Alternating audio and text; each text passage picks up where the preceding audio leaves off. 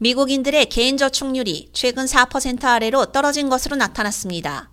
10년 전에 비해 반토막 수준입니다. 경제적 불확실성이 고조되는 가운데 미국인들은 전반적으로 저축을 줄이고 있는 형국입니다.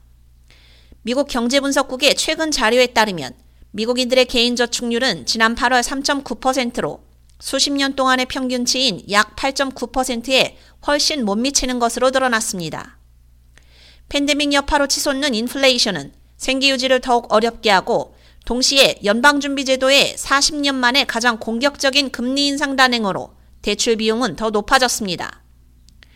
뱅크레이트 조사에 따르면 성인의 거의 절반, 즉 49%가 1년 전에 비해 저축액이 줄어들었거나 아예 없는 것으로 나타났습니다.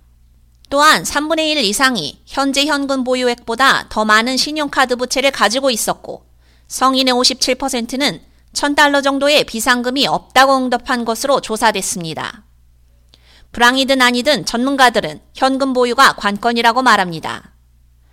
전문가들은 실직이나 기타 경제적 혼란을 대비해 3개월에서 6개월 정도 생활 자금을 현금으로 보유해야 한다고 조언합니다. 더불어 저축액을 늘리기 전에 반드시 부채 상환을 우선시해야 하며 신용카드와 같은 고금리 부채는 가능한 한 빨리 갚아야 합니다. 여유 자금이 있는 경우라면 단기 또는 장기 저축 목표를 달성하기 위해 고이율 저축 계좌를 살펴보는 것도 좋은 방법입니다.